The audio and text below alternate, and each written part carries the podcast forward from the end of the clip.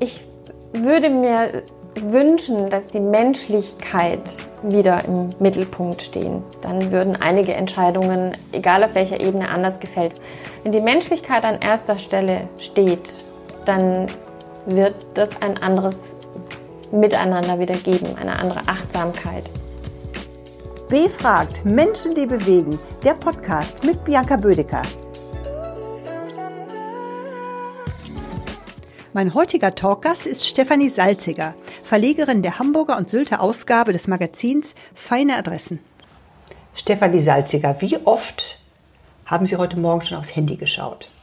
Also um ehrlich zu sein, kann ich das gar nicht zählen, wahrscheinlich viel zu oft. Aber es ist tatsächlich der erste Blick, weil ich da meine Meditation anmache.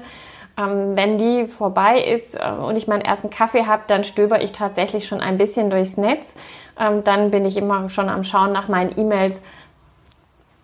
Bestimmt zu oft, ja. Ist es denn ein nützliches Medium für Sie oder eher entbehrlich? Was meinen Sie?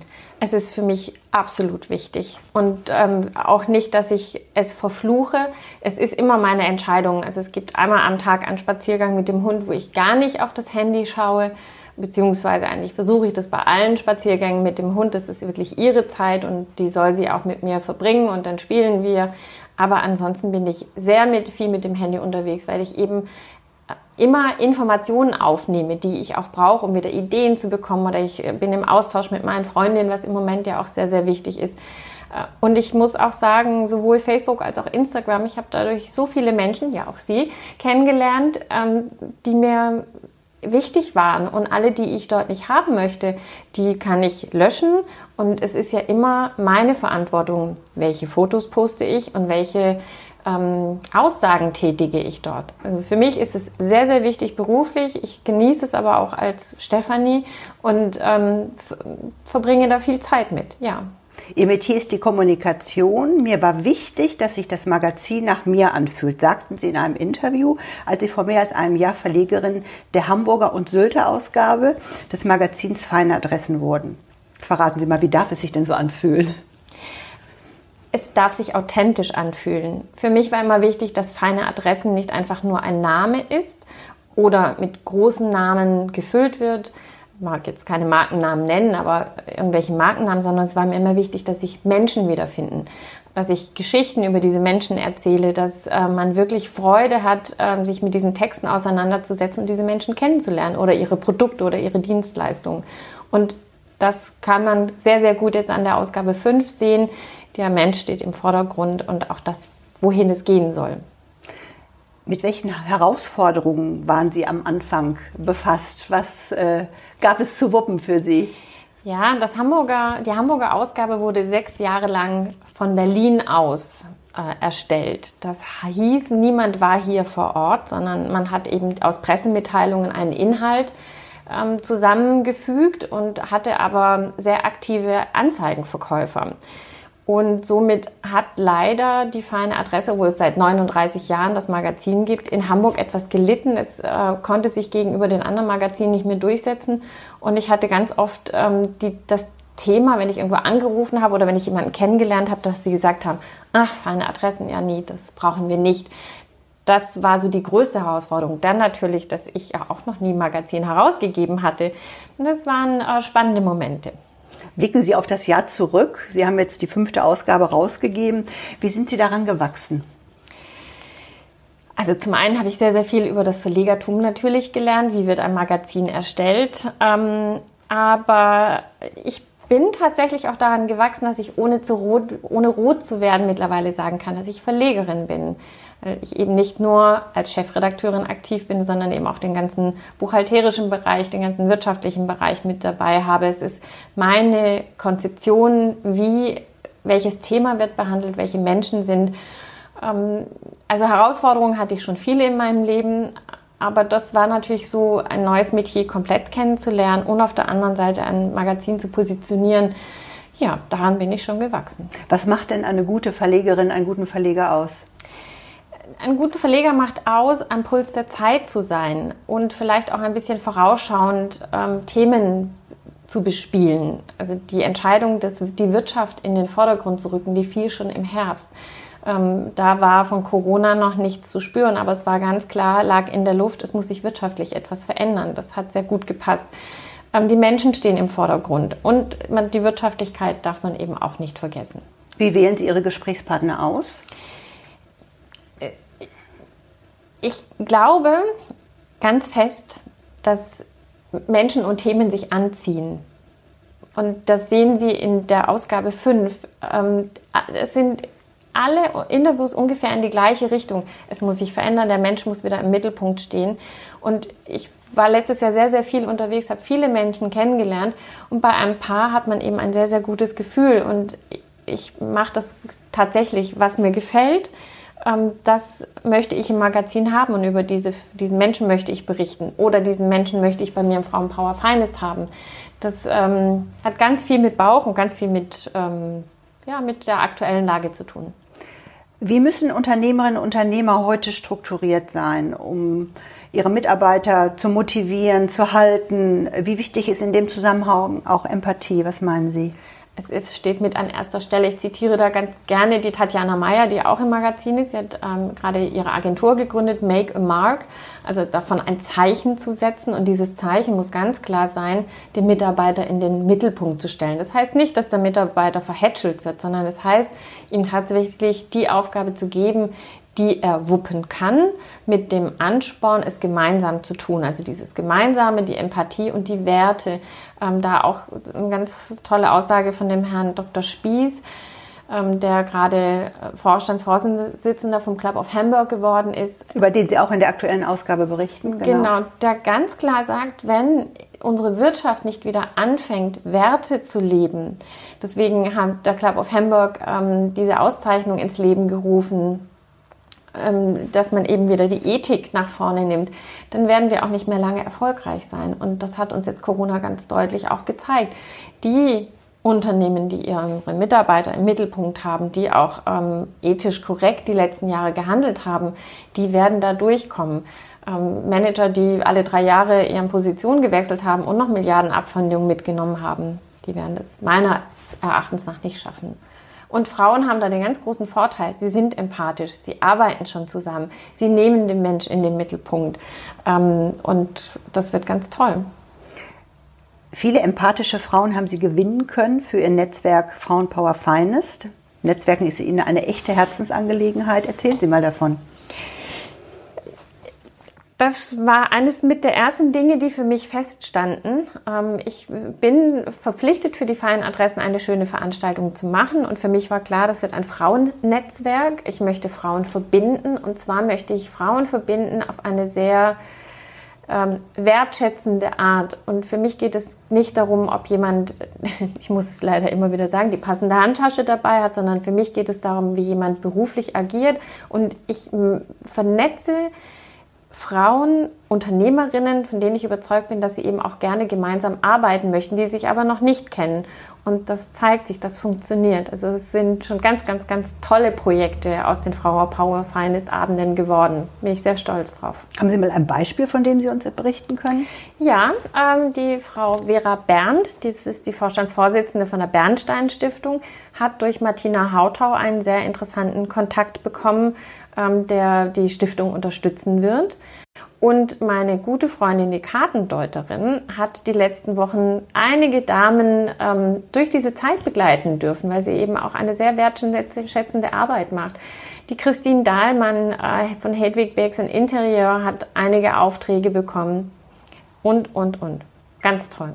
Sie haben ja jetzt in der Corona-Zeit einige Male zum Zoom-Talk eingeladen, mhm. mit ganz wunderbaren Speakern auch. Das ist ja eine schöne Lösung jetzt in der Corona-Zeit, trotzdem miteinander vernetzt zu sein. Erzählen Sie auch nochmal davon, bitte. Ich muss gestehen, die Idee habe ich äh, bei Lieblingswein abgeschaut. Nina Deutschmann hat eingeladen zu Cheers. Ähm, Mittwochabends 19 Uhr ähm, trifft man sich via Zoom, jeder mit dem Getränk, das er haben möchte. Und sie lädt, ähm, oder am Anfang, das erste Mal war es einfach nur Freunde treffen, das war total nett und ähm, ein bisschen konfus. Und deswegen sagte sie, na, ich hole mir jetzt aus meinem Kundenkreis immer einen, der Stern, der hat einige Sterneköche, einige tolle Winzer, eben von Lieblingswein. Und dann dachte ich, das ist eine tolle Idee, das hat so Spaß gemacht. Das mache ich mit meinen Damen auch, weil wir werden uns ja auch nicht sehen. Und habe im Prinzip das gleiche Konzept wie bei den Abenden. Ich stelle jede Teilnehmerin persönlich vor und es gibt drei oder vier Power-Vorträge a fünf Minuten. Sie leben und arbeiten am Schwanenweg, direkt am Wasser. Wie wunderbar ist das denn hier zu wohnen, oder? Es ist einfach nur herrlich. Ich hüpfe über die Straße, stehe an der Alster jeder, der mich bei Facebook und Instagram begleitet, weiß, dass ich immer das gleiche Motiv fotografiere. Aber es ist einfach jeden Tag und zu jeder Minute anders und trotzdem immer sehr, sehr schön. Gibt mir sehr, sehr viel Kraft hier das zu sein. Das hängt damit bestimmt auch zusammen, dass ich am Bodensee geboren bin. Ich, egal in welcher Situation, ich bin immer an den See gefahren. Ich habe ganz viele schöne Erinnerungen daran und habe auch immer an Orten gewohnt, wo Wasser in der Nähe war. Und somit ist die Alster sehr, sehr schön. Wo mir ähm, ich noch gerne Wasser hätte, in dem ich baden könnte, schwimmen. Kommt vielleicht noch. Kommt vielleicht noch. Schauen wir mal. Haben Sie manchmal den Heimweh noch zum Bodensee oder sind Sie öfter noch mal da oder? Ich bin tatsächlich sehr, sehr selten dort. Ähm, aber dieses Lebensgefühl ähm, durch sehr beständiges, schönes Wetter und einfach auch wärmere Temperaturen, das vermisse ich schon, ja. Und einfach auch die Nähe, schnell nach, also im Moment leider ja nicht, aber sonst schnell nach Italien, schnell in die Schweiz, schnell nach Österreich. Das hat schon viel Spaß gemacht. Italien ist ja auch so ein Lieblingsort von Ihnen, oder? Italien ähm, hatte ich bis letztes Jahr ein Haus und das hat äh, unheim, war sehr, sehr schön, einfach auch wirklich in eine andere Kultur einzutauchen. Nicht nur zwei Wochen im Urlaub, sondern wirklich die Nachbarn kennenzulernen, mit denen sich zu unterhalten, äh, jeden Samstag in das gleiche Lieblingscafé gehen. Das hat sehr, sehr viel Spaß gemacht und die Italiener sind sehr offen und sehr herzlich. Also ich liebe Italien ja auch sehr ich liebe vor allem diese Leichtigkeit. Mhm. Ich finde, hier in Deutschland ist es manchmal, lässt das zu wünschen übrig. Und für mich ist Italien einfach auftanken, leicht sein, ähm, das Deutsche so ein bisschen hinter sich lassen. Oder wie sehen ja. Sie das? Es ist um vieles entspannter. Es ist vor allem viel, viel, viel herzlicher. Also wir haben in so einem ganz kleinen Olivenort oder Dorf, muss man sagen, ähm, ein bisschen außerhalb gelebt, aber die Dorfgemeinschaft hat uns komplett ähm, adoptiert. Also man hat uns Orangen gebracht. Ähm, wir hatten dann, wir wurden immer eingeladen. Die sitzen abends immer zusammen. Jeder bringt mit, was er gerade gekocht hat, und dann isst man gemeinsam. Und das war völlig logisch, dass wir da auch hinkommen. Es, war, ähm, ist sehr herzlich, sehr einfach vieles, ähm, aber da, dadurch eben auch entspannter. Was verbindet sie mit einfachem Leben? Ähm, einfach bedeutet für mich, viel in der Natur zu sein, ähm, sehr herzlich zu kochen, auch Freunde einzuladen und dann muss da auch keine weiße Tischdecke liegen, sondern es muss einfach gut, gut im Sinne von ähm, schönen Lebensmitteln zu kochen. Das muss kein Kaviar sein, aber das muss halt die Bio-Tomate bitte sein. Und ähm, ich esse auch erst Erdbeeren, wenn die hier in Deutschland gewonnen werden oder erntereif sind. Ich muss die nicht im Dezember essen, wo sie was weiß ich woher kommen. Also ich habe da eine sehr regional saisonale Einstellung. Ähm, glaube, das tut uns gut und von dem her ist das, wie wir momentan leben, für mich auch gar nicht so ein Schock. Ich bin auch gerne alleine. Das stört mich gar nicht. Wenn Sie mit Freunden zusammen sind und es sich gut gehen lassen, lieben Sie das herzliche Miteinander, das haben Sie gerade gesagt. Was meinen Sie, wenn ich jetzt Ihre Freunde frage, was zeichnet Stefanie Salziger aus? Was würden die sagen? Dass meine Tür immer offen ist, dass jeder kommen kann, dass ich dann anfange zu kochen, dass ich ähm, sehr, sehr herzlich bin und dass man sich immer auf mich verlassen kann. Sie könnten mich morgen Nacht anrufen, auch wenn wir noch nicht so gut befreundet sind und sagen, ich stehe hier und ich würde sie holen, immer, egal wo sie sind. Wie schätzen Sie sich selber ein? Welche Stärken zeichnen Sie aus? Sie haben gerade schon eine genannt. Also ich bin tatsächlich sehr flexibel und ich bin, das behaupte ich einfach, ein ganz großes Organisationstalent. Also ich kann 25 Sachen sehr gut nebeneinander organisieren, sonst ging das mit dem Magazin wahrscheinlich auch gar nicht. Ich mache das ja komplett allein, also das Konzept. Ich führe jedes Interview selber, ich schreibe jeden Text selber. Nebenher habe ich aber auch noch viele, viele andere Dinge. Also ich bin ein, das ist der Steinbock in mir. Ich kann organisieren. Ich bin sehr, sehr zielstrebig. Ähm, ich lasse mich von meinem Weg auch nicht abbringen, außer es zeigt sich, es funktioniert nicht, dann höre ich da auch gerne zu. Aber ich bin eben auch sehr, sehr empathisch, was bestimmt auch aus dem Magazin herausstrahlt. Also ich höre Menschen gerne zu, ich nehme gerne auf, ich nehme sehr, sehr viel wahr. Ja, das sind so Wenn Sie abschalten, nutzen Sie ja auch immer den Weg oder häufig den Weg der Meditation, haben Sie gesagt. Also ich beginne meinen Tag mit einer Meditation, weil mm, das mir sehr viel Kraft gibt und das schön ist. Wenn ich abschalten will, dann lese ich tatsächlich. Was lesen Sie gerade? Oh, ich lese vier unterschiedliche Bücher. ich lese Mittelmarsch. Ähm, das hat ja die ähm, Bettina Bernbach ähm, vorgestellt äh, beim letzten Zoom. Das begeistert mich sehr. Es ist eine sehr anspruchsvolle Sprache. Ich im als Hörbuch habe ich im Auto äh, immer etwas, was so coachingmäßig ist, was einen motiviert. Dann äh, lese ich gerade einen lustigen Krimi noch nebenher. Also ich lese immer ganz viel. Also der Mix macht's bei Ihnen? Ja, irgendwie schon. Mhm. Also ich mag, also der Krimi ist jetzt eine Ausnahme, das lese ich eigentlich mhm. gar nicht. Also ich lese schon sehr viel Biografien, die im Moment gerade auch die Biografie von Karl Hagenbeck. Der hat mit 13 die Verantwortung von seinem Vater bekommen, diese Tiermenagerie aufzubauen. Mit 13. Mit 16 war er erstmal in London und hat selber Tiere eingekauft und kam mit Elefanten, Tigern und Hyänen zurück begeistert mich, finde ich toll. Apropos Tiere, Sie selbst haben Coco an Ihrer Seite, einen kleinen Mops. Ja. Ähm, Sie haben eine ganz starke Verbundenheit zu Coco. Was macht diese Verbundenheit aus und woher kommt die? Ja, Coco ist schon zehn Jahre alt. Ähm, die, als ich mich selbstständig gemacht habe, 2009, kam das daher, dass mein damaliger Arbeitgeber verstarb, sehr, sehr kurzfristig, nach kurzer, schwerer Krankheit. Und mein erster Gedanke war, ich mache mich selbstständig. Ich, ich habe schon immer viel gearbeitet, auch, ich arbeite auch gerne, aber das möchte ich dann jetzt irgendwann auch so machen, dass ich davon wirklich auch profitiere. Und mein zweiter Gedanke war, ich hole mir einen Hund. Ähm, ich habe mit vier mein erstes Meerschweinchen bekommen. Wir hatten immer Tiere zu Hause und das war ein Gedanke. Und die Wahl war Dogge oder Mops. Ähm, ich fahre einen Smart und habe ihn damals auch schon gefahren. Von dem her war klar, die Dogge wird es nicht.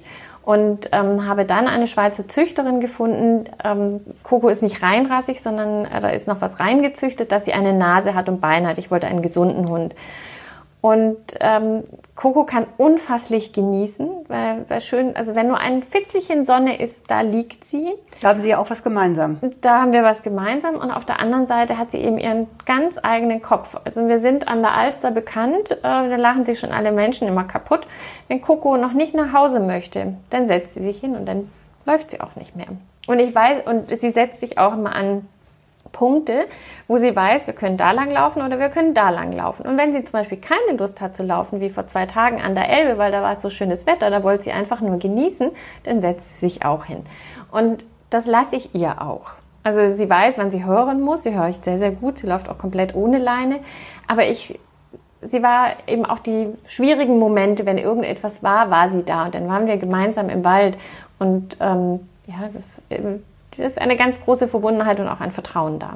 Das berührt einen auch so, wenn Sie das erzählen. Ja, also das mich ist, berührt das. auch, neulich sagte eine Dame an der Alster, na, das war aber deutlich. Sag ich, ja, aber das darf sie auch tun. Ja. ja. Und mhm. dann laufen wir halt dahin, wo sie möchte.